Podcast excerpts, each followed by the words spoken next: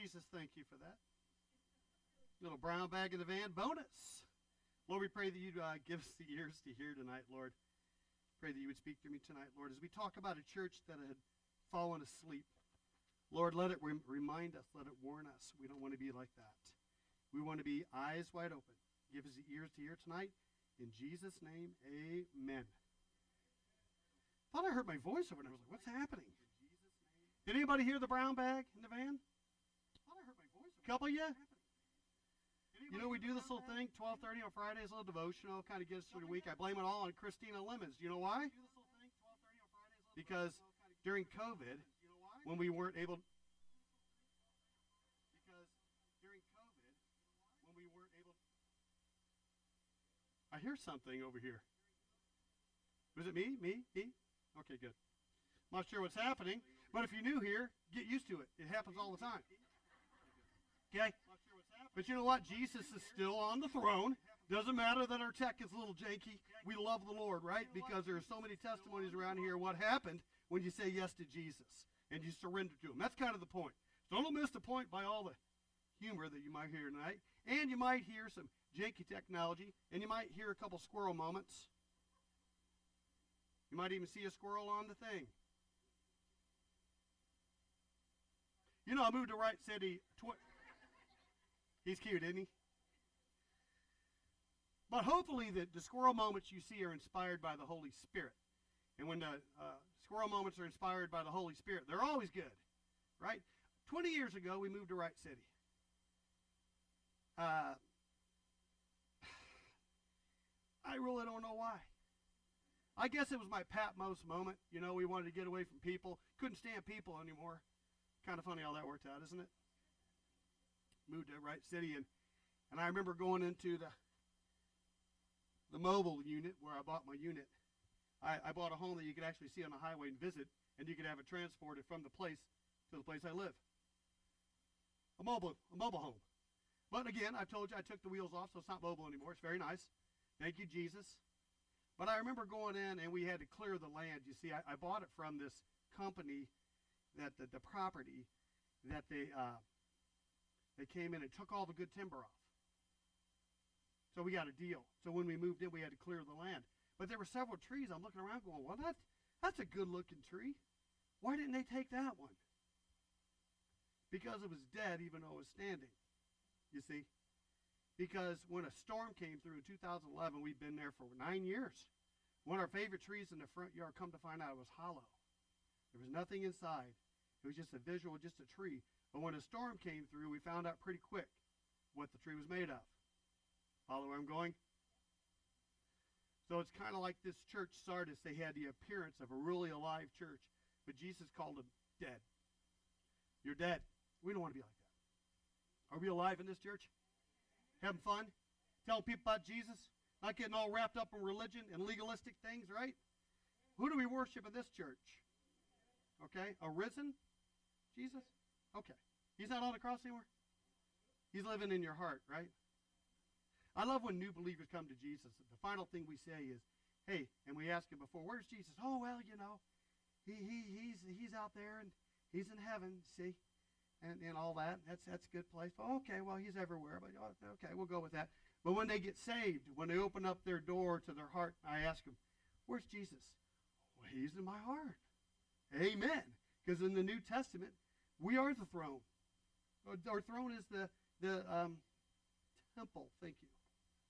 Quick story. A squirrel up there. It's okay.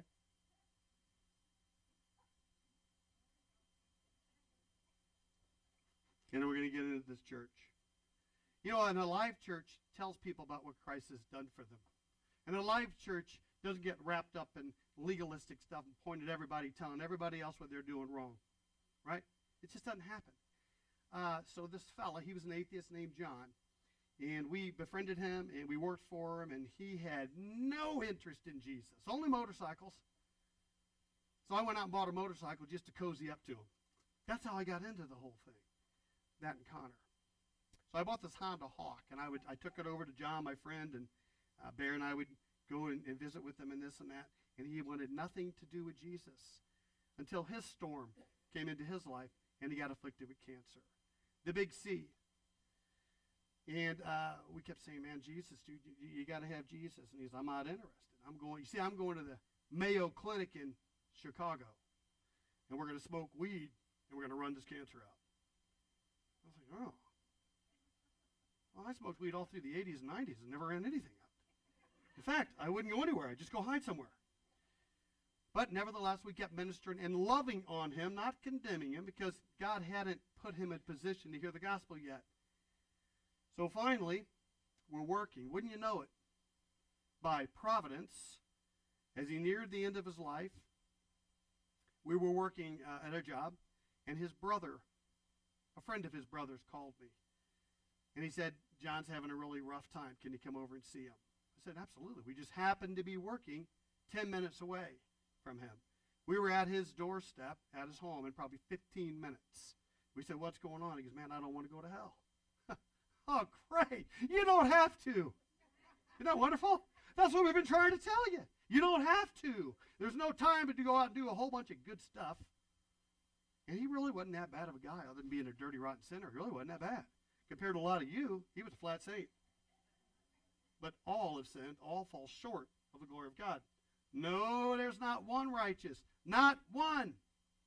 Well, you see, his brother was running buffer for him. So I'm trying to trying to get to John, kind of and his brother was kind of running us off, kind of keeping us away. You know, the devil in them always hates the Jesus in you. That's the way it works. He didn't know why he was trying to keep him from getting to the brother. But finally, I think Barry ran kind of a, a post route, see, and uh, John headed for the deck. And then we were like, we're going with John. Okay?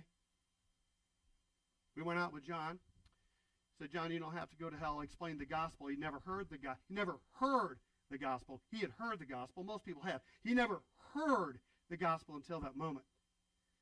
And at the end of it, I asked him, John, where is Jesus? And he said this and it's stuck with me ever since. He's in my heart, duh. I said, you know what? And he was gone a week later. Yeah, hallelujah. He graduated with his diploma. Thank you, Jesus. Got his presidential pardon from the King of all kings. Amen. So it was cool. But you know, there's a worse C. Cancer sucks. Let's all just say cancer sucks. What if there's another C that's just as deadly? It's called complacency. So that's what's going on in this church. So turn to your Bibles. I hope you have them. You guys, let me say this and, and we wrestle with the fact that we come to this church week in, week out, week in, week out. But you know the cool thing? We do see some people changing. Praise God, hallelujah. We see mentorship going on, people reading the word, people, older ladies take um, more mature ladies. How do you, okay, really work my way into more mature ladies taking younger ladies that aren't quite so mature in the Lord and mentoring them and loving on them and teaching them the word. Amen. That's what it's all about.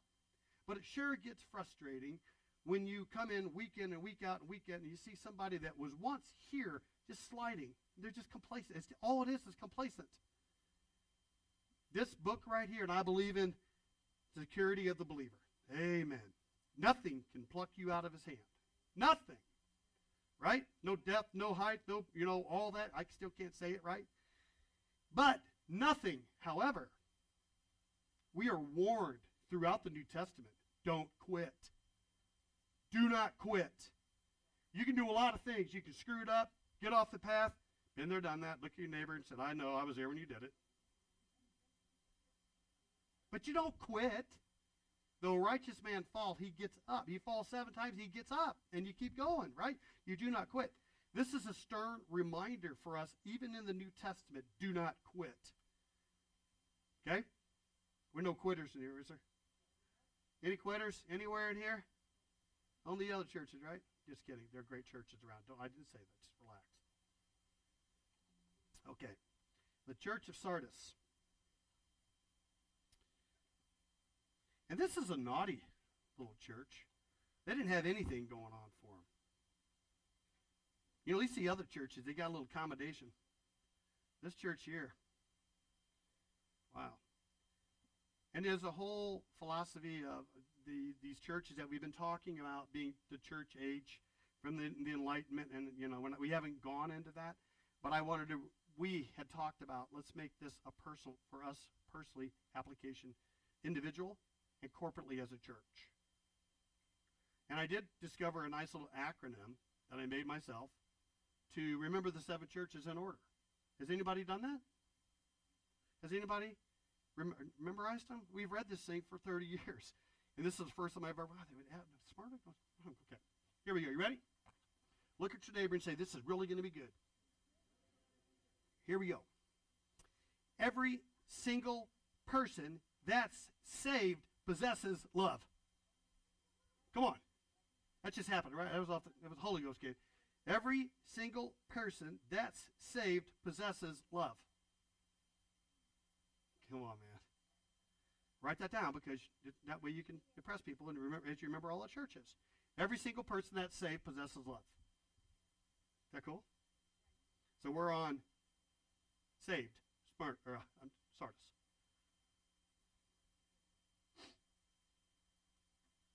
Tell me. Come on up here. Come on. Yeah, come on up here. I'll put you on the spot. We can do this in Misfit Church. You can do this. Every single, I'll, I'll, I'll help you. E. E. Write this down. Yeah. Every single person that's saved possesses love. Every single person that's saved possesses love. What's E? It's got to be Ephesians. Ephesus. Very nice. Yes. Okay, what's P? Philippi. Okay. No. No. But I tell you one thing, she's got brass. Okay? Yeah, she's new. Okay. Anybody else want to volunteer? Come on up here, Mel. Let's just get into Tammy. Thanks for being awesome. She ain't scared. You know the cool thing about being a new believer? Cool thing about being a new believer is like like when our kids used to wear Lynn shoes like they'd be like a year old trying to wear Lynn's shoes. She's only a size six. It's really cute when a kid is trying to fit into the shoes that don't fit them. But it would really be embarrassing to be a 30 year old Christian and not be able to. Not that cute anymore. You see what I'm saying? People that have been reading the Bible for 25, 30 years and don't know the basic doctrines of the Bible, that's part of the problem with the church. The power comes from the Word. Faith comes by hearing, and hearing the Word of God. Most people don't know the basic thing. It's okay. You've been a Christian for just a couple months, few months now, and uh, you you're moving right along in Jesus' time. You're right on. You're you're hungry. You're growing. You're you're hanging out with good people. You're being mentored. You're right on time, right? Now, ten years from now, yeah, okay. So, you just want to keep on growing, right? Write the letter. Write this letter to the angel of the church of Sardis. This is the message from the one who has the sevenfold Spirit of God and the seven stars. Turn your Bible real quick to Isaiah 11 2.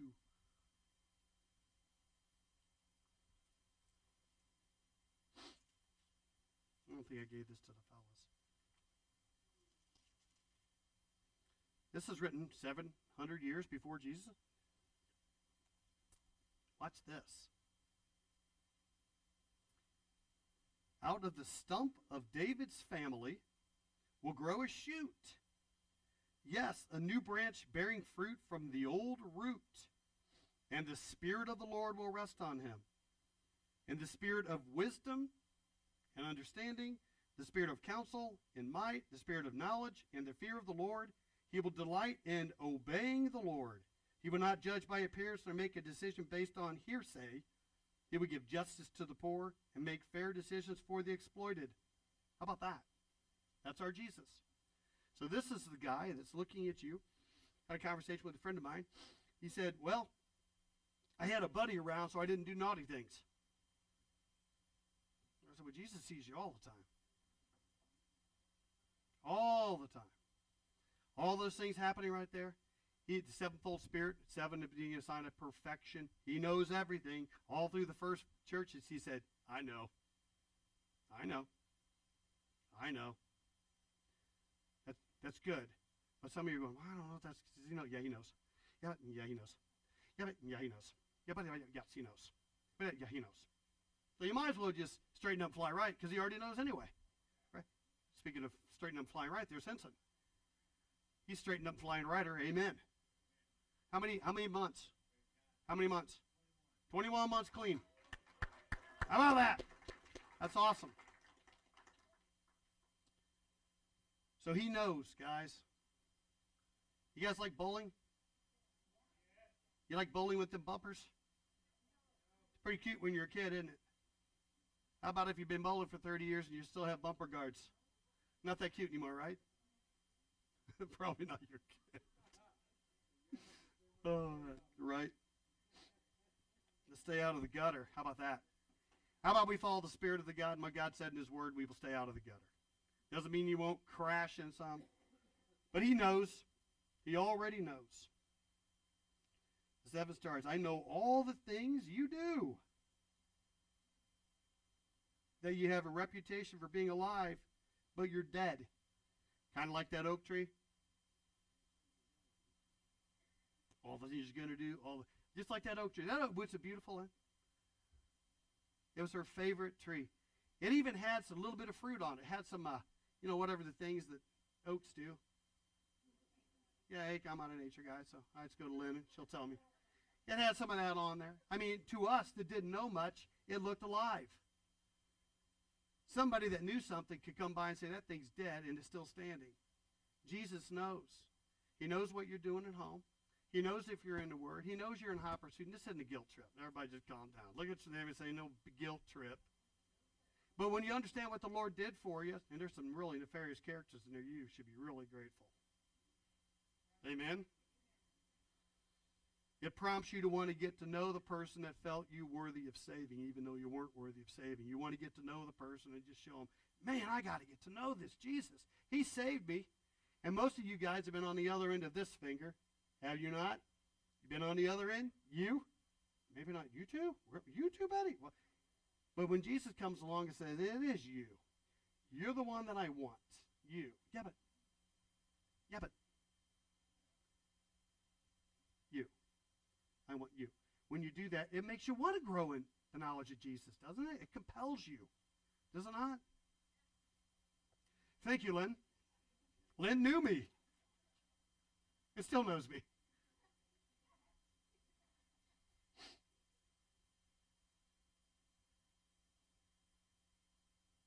Wake up! Strengthen what little remains, for even what is left is almost dead.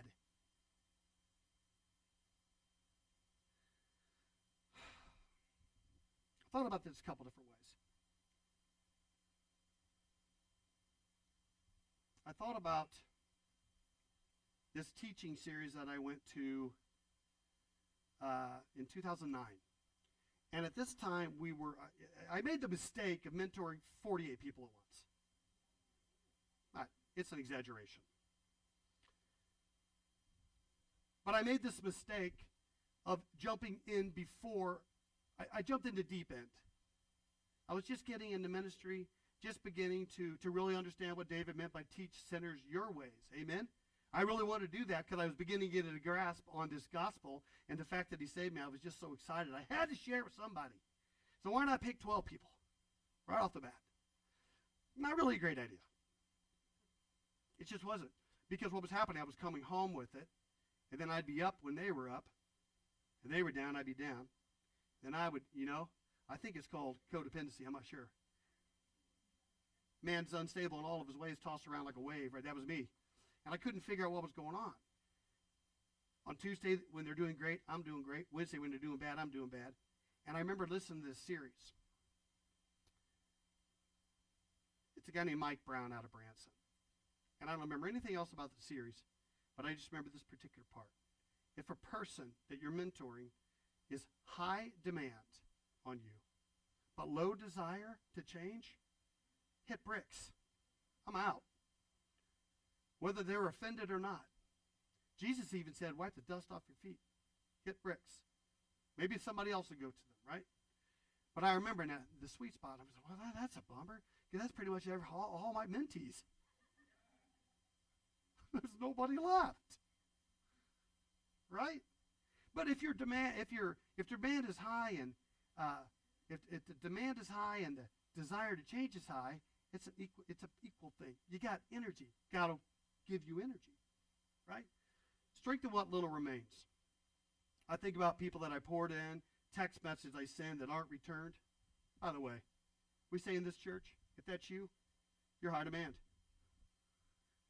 If you're continually being texted and there's no reciprocal, somebody's reaching out to you to say, I care about you, I miss you, I love you, where you been, what's going on, can you have the courtesy to text them back? And just say, I'm doing all right, I need a little time, and I'm okay with that. We're adults, this isn't high school. Can I say that? I, am not doing it anymore because I'm not going to drag it on, and I don't. It, it, it's some now. Relax, everybody. Just look. Just calm down. Is that getting is that getting sticky? You're stepping on some toes? Okay, because because we can't want it, and you can't want it more than they can. They do. You, you, you just it'll wear you out boy, he's really hard today. It's just, it's, it's, because if Jesus comes back and you're in that place, we'll talk about that in a minute. I mean, if he were to pop into your life, but we've already talked about he already knows. So he is did pop into your life when you said yes to him. But if you were physically, would he approve of some of the things that you're doing or not doing? Or or would you find you in the flow? I'm just flowing in the spirit. It's great. Everything's cool. That's where we really want to be. Because he could come in any minute, and we don't want to be ashamed at his coming. Right? And uh, okay, time out. Hit pause. There are seasons you go through, maybe you're a little down. And maybe you don't feel like texting back or something, or calling back, or checking in, or coming to church. That's okay. That happens. Look at your neighbor and say, just calm down. That's okay. It happens. But if that's you six months later, that's not really acceptable. Because when you're not in the body, then the body's limping because you're not part of it. You know, the body is not full because you're missing uh, it, it's your position. And sometimes you can't come to church. Giovanna, you'd have probably scratched and clawed. You could not come. She watched online. Connie Tucker, another gal, she cannot come, but you know what? She wears you out with the polo. She's always texting. She's on the thing. I'm not talking about you guys, and I'm not even talking about the person that's decided to take a little break. But there comes a point you better get up and go. And Jesus is calling you out, saying, Wake up. It's time. Don't let your petty arguments or your problems or all of that stuff come between you and what God has you to do. You can't do it. It's you just can't do it. I'm pretty passionate about this because I've seen it happen in this ministry. I've been I've been the guy that did that. Wow, I'm sleeping? How can you be sleeping while you're preaching? We're going to see about that in a minute. It can happen to anybody, right? Anybody. Sorry, guys. This is hard. Wake up. Strengthen what little remains, for even what is left is almost dead. So there's always a remnant. Always a remnant. God's people are everywhere. Elijah was like, ah, everybody just, it's just me. You ever feel like, it's just me? Pretty much I'm the only righteous one. I'm the only one on fire for God. It's not. You're not the only person. His people are everywhere. If you ask God to open your eyes and bump into people, we've been bumping into people all over the place, praying with people. And the funny thing is, it's like this here. When you think you're the only one, you're not. We've been bumping into these people on these jobs, man. Now, the more you bump into, the more you want to bump into. I'd like to see somebody get saved on a job. It's been a while. But just encouraging the breather, the, them while they're still breathing. Breathing. We got prayed for the other day. Somebody prayed for us. We'd already been there the first time. Then something got screwed up, and we wasn't us. Then we went back. We drove back, and the guy goes, "Hey, I'd like to pray for you guys." Well, Shoot, nobody ever prays for us. Yeah. But I was thinking, The brown bag, he changes world. He changes the world with the seeds that we sow. What if that guy's out there praying for all kinds of people all over the place because he saw us doing it for him the first time? see what I'm saying? Ooh. you see what I'm saying? He can change the world with the little bitty things that we do. Just a little bitty things. If we would only wake up, that is. You can't do that while you're sleeping. You can't do that while you're throwing a pity party. You can't do that. In fact, it's almost dead. That sucks. I find that your actions do not meet the requirements of my God. Wow. Two things. Jesus is now saying he's my God and you've offended him. Now I'm upset because you've offended my God. That's how I read that. I remember when our kids were little. I remember looking out the window one time. Amanda Connor and Erica were out in the front yard, and I heard a big ruckus. You know what a ruckus is? Any parents know exactly what a ruckus is.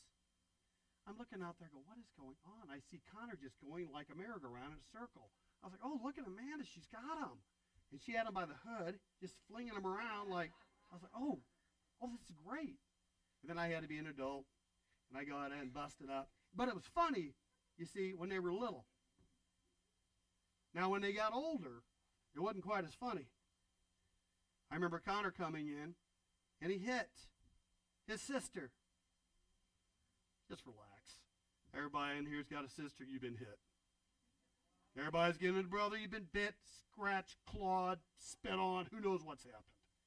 But I told him, I said, hey, I'd like to see you in your room.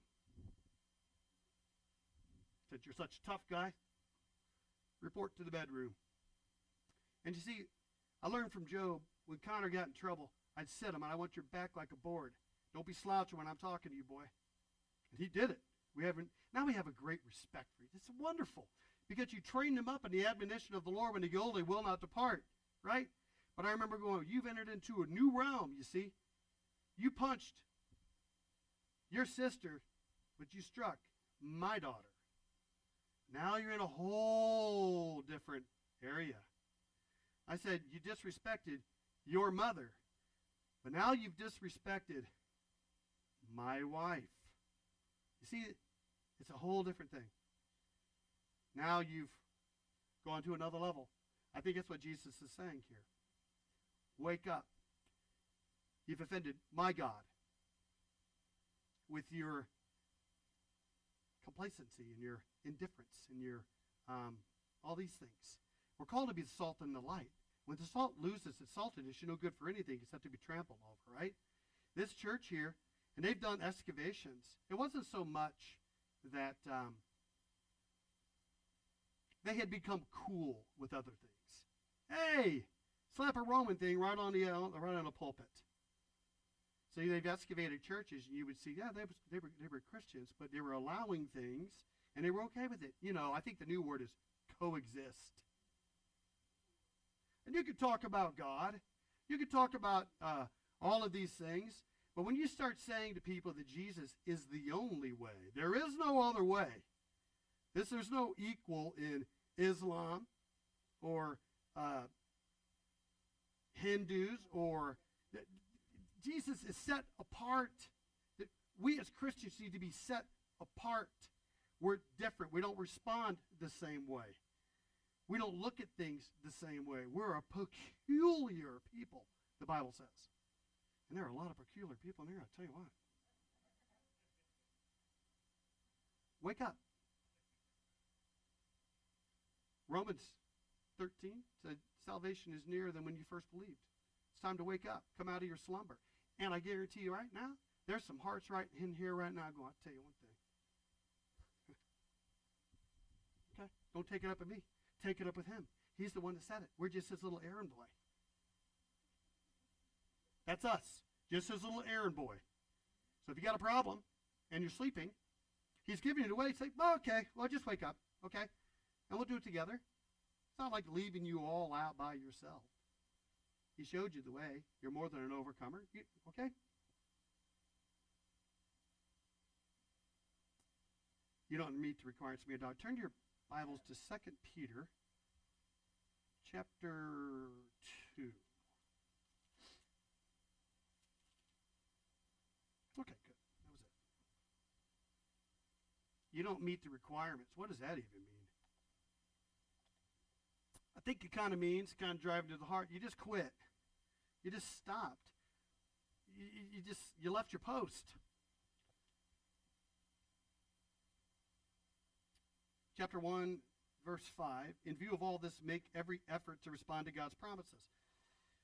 A lot of the people in your church, I've seen you respond to the promise of eternal life through Christ. Amen? It's great. Support your faith with a general provision of moral excellence. A lot of you had some peculiar language when I met you, or others have met you. And it's improved. A lot of you were doing naughty things. That's improved. So your moral excellence.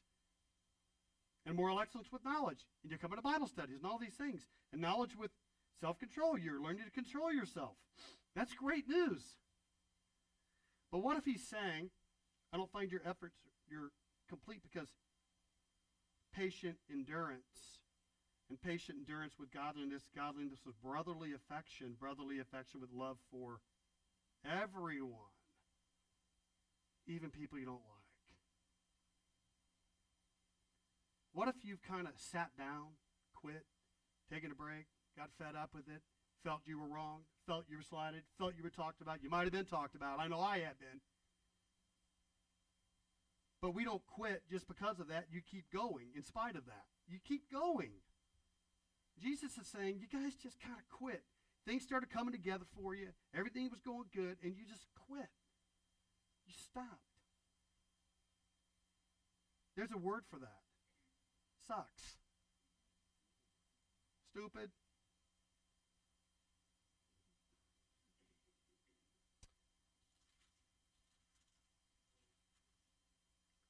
The big C word. Cancer's nothing compared to complacency.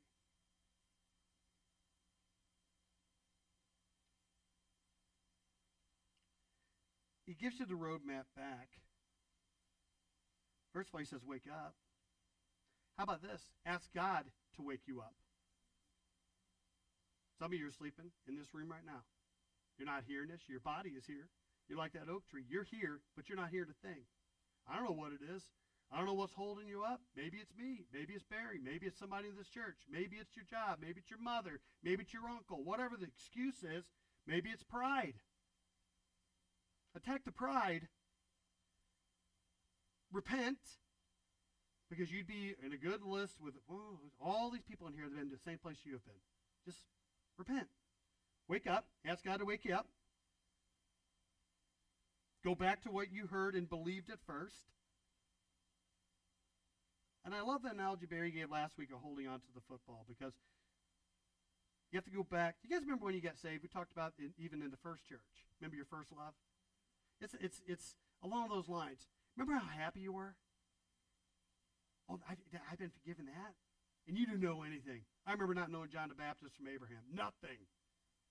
But I knew I was saved because the preacher told me I was, and I read in the Bible, and I trusted him, who told me and showed me in the Bible that all of sin falls short of the glory of God.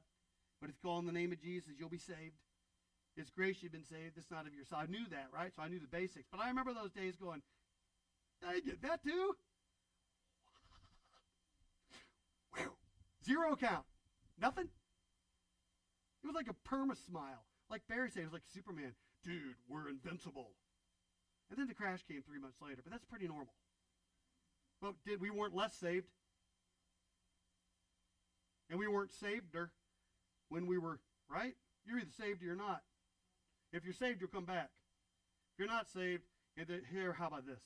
If you are what you were, yes, that's Richard Koss. It's Very good. He probably stole from somebody too. Repent and turn to me again. Let me back up just a little bit. What you heard and believed at first, hold to it firmly like that football. Remember the football? Hold to it. These people just kind of forgot. And just kind of like, and I'm a grace preacher. Who's a big fan of grace? Should I go on saying so grace should abound? By no means. Why would you do that? That's just dumb. But I'm a grace preacher. But I'm not uh, relying on greasy grace or sloppy agape, right? My faith is in Jesus Christ and Jesus Christ crucified. Right? That's it. I don't place any faith in me. I've seen what I can do. There have been numerous train wrecks in my life, from little Amtraks to the big ones. But through it all, even when I wasn't faithful, God was because I'm part of the elect. Not going to go there. But Paul's speaking to the elect in many of his letters. If you don't wake up, watch this. I will come to you suddenly as unexpected as a thief. I don't believe that he's talking about coming back, coming back, back. I think he's talking about judgment. Give you a little history on Sardis. It was a really cool deal as I was kind of reading a little bit about Sardis. Um, it was a fortified city, you see. And it was built on a, on a walls, uh, like a citadel, over three walls, and they were like smooth, 1,500 feet up in the air. It was impregnable, impenetrable. You're not getting to it. So people became complacent, going, that ain't happening. Nothing can get through here. Until King Cyrus.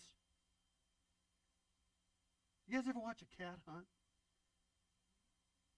Isn't it cool? Had his cat. This cat kill anything. I loved it. It it, it, it throw things. It, it pertains. No squirrel. It would throw stuff up into the air and, and bat it. It was the darndest thing. I could get hours of entertainment. But I liked really watching him when he was on the hunt. You see, cats, they'll sit and their ears get pinned back and they'll, I, I, I, I, know when he saw a vole or a mole. Oh, there, it was a girl. I think the girls are better hunters. And see this mole. I was like, oh God, watch this. I'm looking through the window. See the ears pinned back. It's like, dude, it wouldn't move. It wouldn't move. It wouldn't move until it found the weakness. It would watch and it would wait for the slide. And bam, it would be over just like that. Right? So here this, this Sardis. It's cool, dude. Well, unbeknownst to them, Cyrus was taking over the whole world. See? And uh, he sent some spies to watch out. Because I'm taking that city. They're, they're right. Right.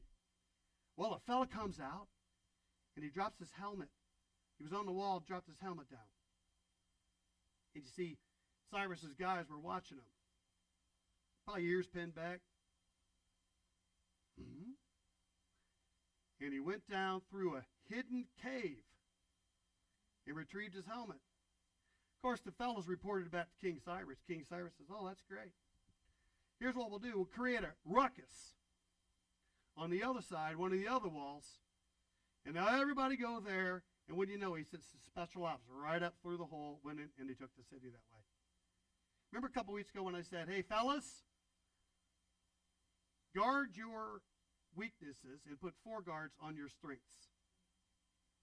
Because when you're uh, thinking you got it all together or I'm impregnable, uh, that's called complacency. That's what they're doing. We have to always be on guard.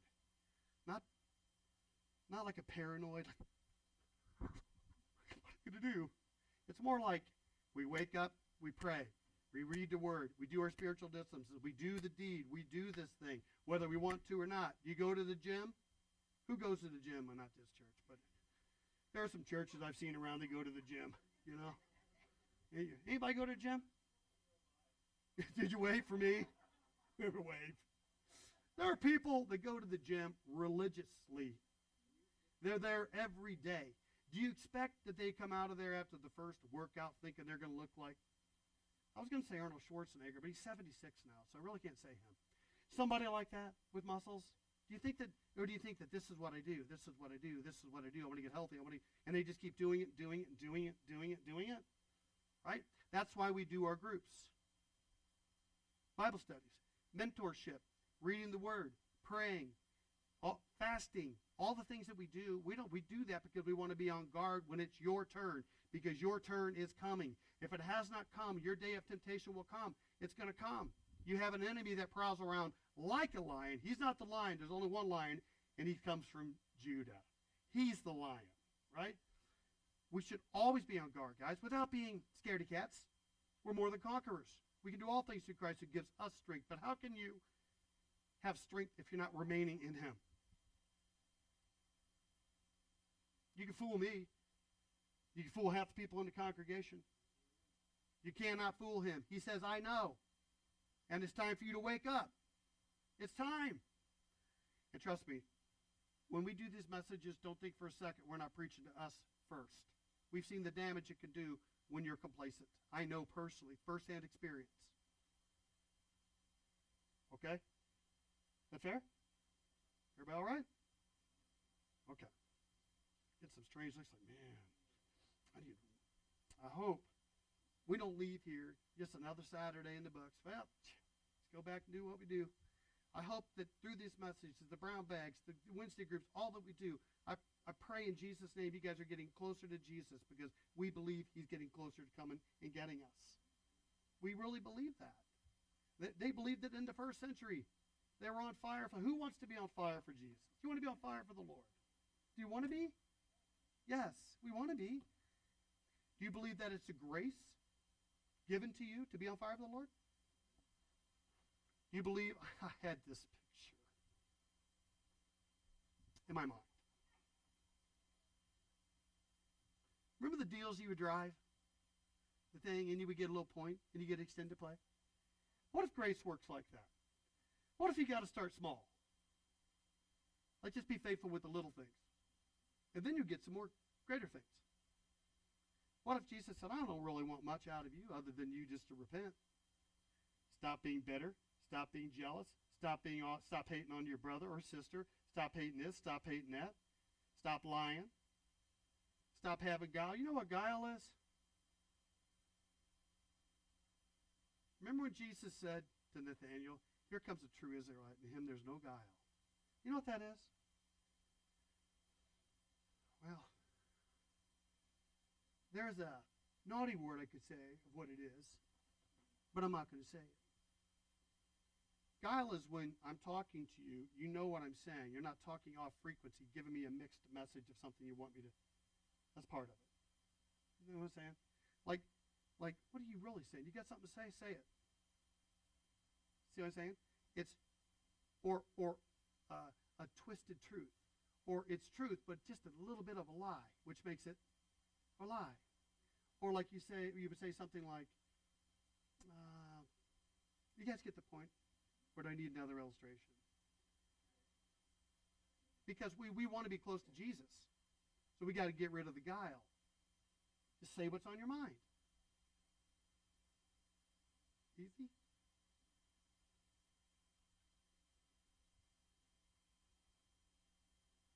Yes, there are some in the church in Sardis who have not soiled their clothes with evil. We're the bride of Christ. I'm going to use it again because I thought it was a great illustration. If you're going into work on the Mark IV, wait, oh Mark IV or Mark II? Two? Four? It's a long car. It's going to be great. Who cares? It's a tool for Jesus. It's not the car that's important. It's a car is the means to get into the car so as to minister to the, the gospel. That's the point. Okay. But if we're going to work on the car on Tuesday, would I show up in a white suit? I wouldn't want to get stuff on it. I don't want to be soiled by things of, no, I want grease and all that stuff on it. If you see yourself as the bride of Christ, you're going to want to keep yourself from being soiled. I don't want to brush up anything. I don't want to do the things. I want to be separate and called out. That's what he's saying. I don't want that stuff in my life. I don't want all that stuff that I did. That was a really a big part of our life. That's why we had such a big problem because I told Lynn, now that sex, drugs, and rock and roll is out of our life, now what do we do? Because it was 95% of what we did. 30 years ago, thank you, Jesus, It's been a, a work. He's done a work. Has he not? But you started small. It didn't happen overnight. So when you're mentoring somebody, here you go. When you're mentoring somebody, meet them where they're at in the shallow end. Don't take them up. Well, I tell you what, there's a high dive. Good luck to you. Be patient with them. Remember how patient God was with you. He was definitely patient with me. Still is. I got a long way to go. You think I'm a mess now? You should see me six days ago. Paul says we go from glory to glory. Right? I do think this. I do think that I need new earpiece. Giovanni, you're going to have to help me with this thing. My ears are either shrinking, which I don't think is supposed to happen when you get older. I do think when you're walking with the Lord, you're making him your all in all, or at least that's your goal. Have you do you believe there's anybody here that loves the Lord with all your might, all your heart, and all your soul, every fiber of your being? Do you think you could do that? Guess who did it for you? Jesus did it for you. He did it for you because he knew that you couldn't do it. Isn't it wonderful? That's why we worship him. That's why we want to follow him. That's why we want to get to know him because he did it all for us. However, I do think when you're walking with him, and that's the goal of your life, Lord, you know me, man. Of course, I know. And that's what I want. I know. I'm going to fall short. I know. But when you're walking with, I think there's also a level of protection that you get as a bonus. In fact, aren't all angels ministering spirits meant to assist those who inherit salvation? There are angels looking out for you. And I think even on your health, I think there's a protection that believers have that are walking with the Lord that unbelievers don't have. I don't think that's I think that's true. Isn't it great? In fact, the Corinthians church, they were taking they found some people taking communion unworthy, and some had even died. That's a broad application there. So believers, please, let's wake up. Maybe nobody in this church is sleeping. Maybe somebody in your family is. But let's keep ourselves from getting soiled by the world. Because we're in the world, we're not of it. We don't do things like the world does, right? Majnik, it's kingdom upside down. We do things different. They will walk with thee in white, for they are worthy. In Rome, they had this thing where they'd have these big long processions, and people of high prestige would have white robes. There's coming a day in heaven. I watched the Stanley Cup parade last night. Quite frankly, I think hockey is probably Jesus' favorite sport. He would have definitely won the Lady Byng. No question. Very gentleman. But I watched this parade. And I watched all the people cheering for our team. Oh, they're awesome. Look at our heroes. That parade is nothing compared to the parade when we get home and we have the ticker tape tape. When we're walking in white robes following our king, that's a party. That little thing that we saw, the Stanley Cup, the Rams, we were down there was an amazing thing. Everybody running up, high fiving their heroes. They're just playing a game, making millions of bucks. Jesus died for us. He died for you. He is worthy. He's coming back. And those that aren't sleeping when he gets here, and I will say this I loved your uh, thing last week, Tim. It was last week, the Come On Man about the 10 virgins. There are people in this church right now that your lamps are low. You got no oil in it. You haven't been doing it. You look like the oaks. You're not fooling him. Repent. Actually, wake up. Ask him to wake you up. Wake up, repent, get on with it. Let it all go. All your hurts, all your stuff, let it go because it's all junk. It's just junk and it's meant to trip you up. You want the white robes? All who are victorious will be clothed in white. Again, there wouldn't be so reminders, in the, so many reminders in the New Testament about not quitting and staying the course. And even in John 66, 666, I think it's funny, John 666. That's kind of curious. They said they left us because they're never a part of us. We don't want to quit. We got to go all the way to the end. It's going to get tough. It's going to, but if we stick together, it's kind of fun, isn't it? Are we the only ones having fun? You guys got to get a different church. I thought we were doing better, Barry. We're having fun. Are you being challenged from time to time? You're not hearing itchy stuff, are you? Itching your ears? You know that coming to Jesus, you might actually go broke. right? Could happen. But you'll still be rich. Right? I will never, I will never erase their names from the book of life. Watch this. But I will announce them before my Father and his angels that they are mine. All your mess, all your little idiosyncrasies, all your problems, all your junk, all the things that he knows that you're not perfect because you're not. But when you're seeking his face, he said, They're mine. They're mine. Is that great? This is great. This is a great time for an amen. It's a great time. We got more amens out of some basset hounds the other day. We were talking to this customer about Jesus, and the basset hounds going, Whoa. I was like, oh my God, they're giving me amens. It's more than the church gives. And by the way, you're not giving us amens. You're giving amens to the glory of God, right? He's the one that's worthy. A church like this, we don't have to know because we, you know, we rub elbows together. We do things together. You know, a lot of times when you're in a big church, the pastor rolls off the stage. I never understood that. But now I kind of do. just kind of get to the car, they rush them out. but here, you guys know us.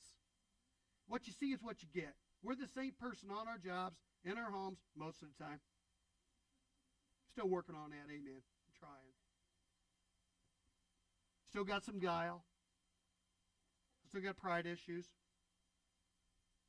Still got a lot of issues. But I got Jesus in my crosshairs. Jesus, crosshairs. Not because I want to get the white robe. I don't I just want Jesus. I just want more Jesus. And when you get more Jesus, you'll get all that stuff. Seek your first kingdom and its righteousness, and he'll throw all the other stuff. That's all. Just give me Jesus. Right? And I think that's where this church got it wrong. Anyone who hears, anyone with ears to hear must listen to the Spirit and understand what he's saying to the churches. I started thinking too, as we close. So God gave this uh, message to John on the island of Patmos. How is he getting the messages off the island if he's in isolation? Well, some would say that you know ships were coming and going. He, take this to Peter. Or Peter's gone by this. Take this to Timothy or whatever. But we know through history that John eventually got off Patmos and probably died in Ephesus. Isn't that interesting? I don't know if I've never um, studied that, never thought about it. I just uh, did. Did you guys know that? Did you ever think about how in the world would you get that off if you're in isolation on Patmos? How did you get that letter to the church that we've been talking about for the last four or five weeks? Just in case you didn't know, I just never thought about it. Now you kind of know. It was worth coming, wasn't it? You guys feel like you're less sleepy now? Feel like you're woken up? Do you feel closer to Jesus? That's the point. We're one step closer to meeting him. We're doing it together. People have come, people have gone. But we're still together. We're still a family. We're still moving on with it. We're still making allowances for each other's faults. Are we not? We're letting stuff go. We're getting up and getting back into the race. Yes? Right? That's what we're doing. Father God, I thank you for tonight. Lord, I pray that you would keep us awake, Lord. I think so many trips we've taken that um, driving trips we've almost fallen asleep, Lord. I pray in Jesus' name you would help us to remain awake until you're coming. That way we won't be ashamed when we actually arrive. In Jesus' name, amen. One more side note, and I'm going to let you guys go. And I meant to mention this, doggone it. we were coming home from Colorado. I can't hear you. Oh, dang it. We were on a long ride from Colorado, 24 hours, uh, 28 hours on the road, and the things that we did to stay awake were amazing. We came up with all kind of creative ideas. Get out, run around the car 10 times, switch. So whatever it takes for you to stay awake, do it. Get creative. How about that? Okay. But before you leave, this video here, I'm telling you, blew my mind. And it speaks to a doggone it. I need that thing. Yeah, Lynn.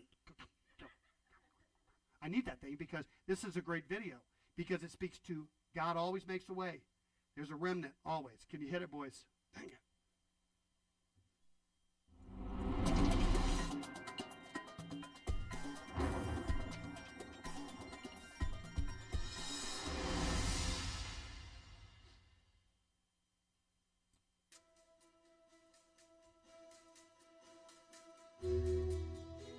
We are often captivated by the broad strokes of nature. Sprawling landscapes bursting with color, texture, and movement. But sometimes the greatest displays of creative brilliance are discovered in the artwork's smallest details. Hidden masterpieces like this weathered cone on the limb of a knobcone pine. These remarkable vessels are unique. For unlike other species of conifers that release their seeds within a year of ripening, the knob cone, sealed tightly by resin, can store and protect its precious contents for decades.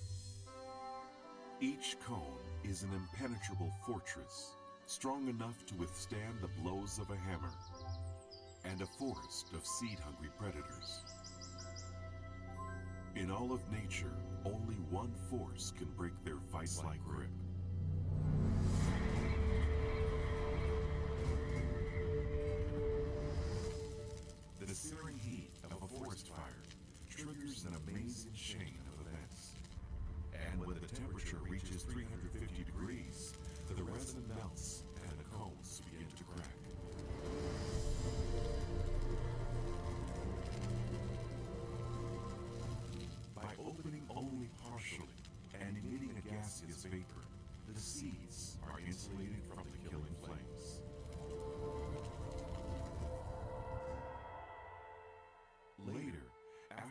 Fire has passed and the air cools, the charred cones open fully.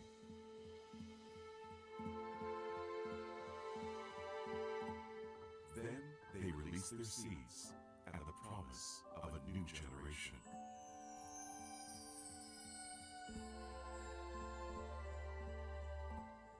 Think about it. Small packages of life, engineered to be airlifted throughout a devastated forest. Released from cones designed to open only when exposed to the heat of their greatest threat. It is an extraordinary cycle of regeneration, logical, ingenious, and a true wonder of life on Earth.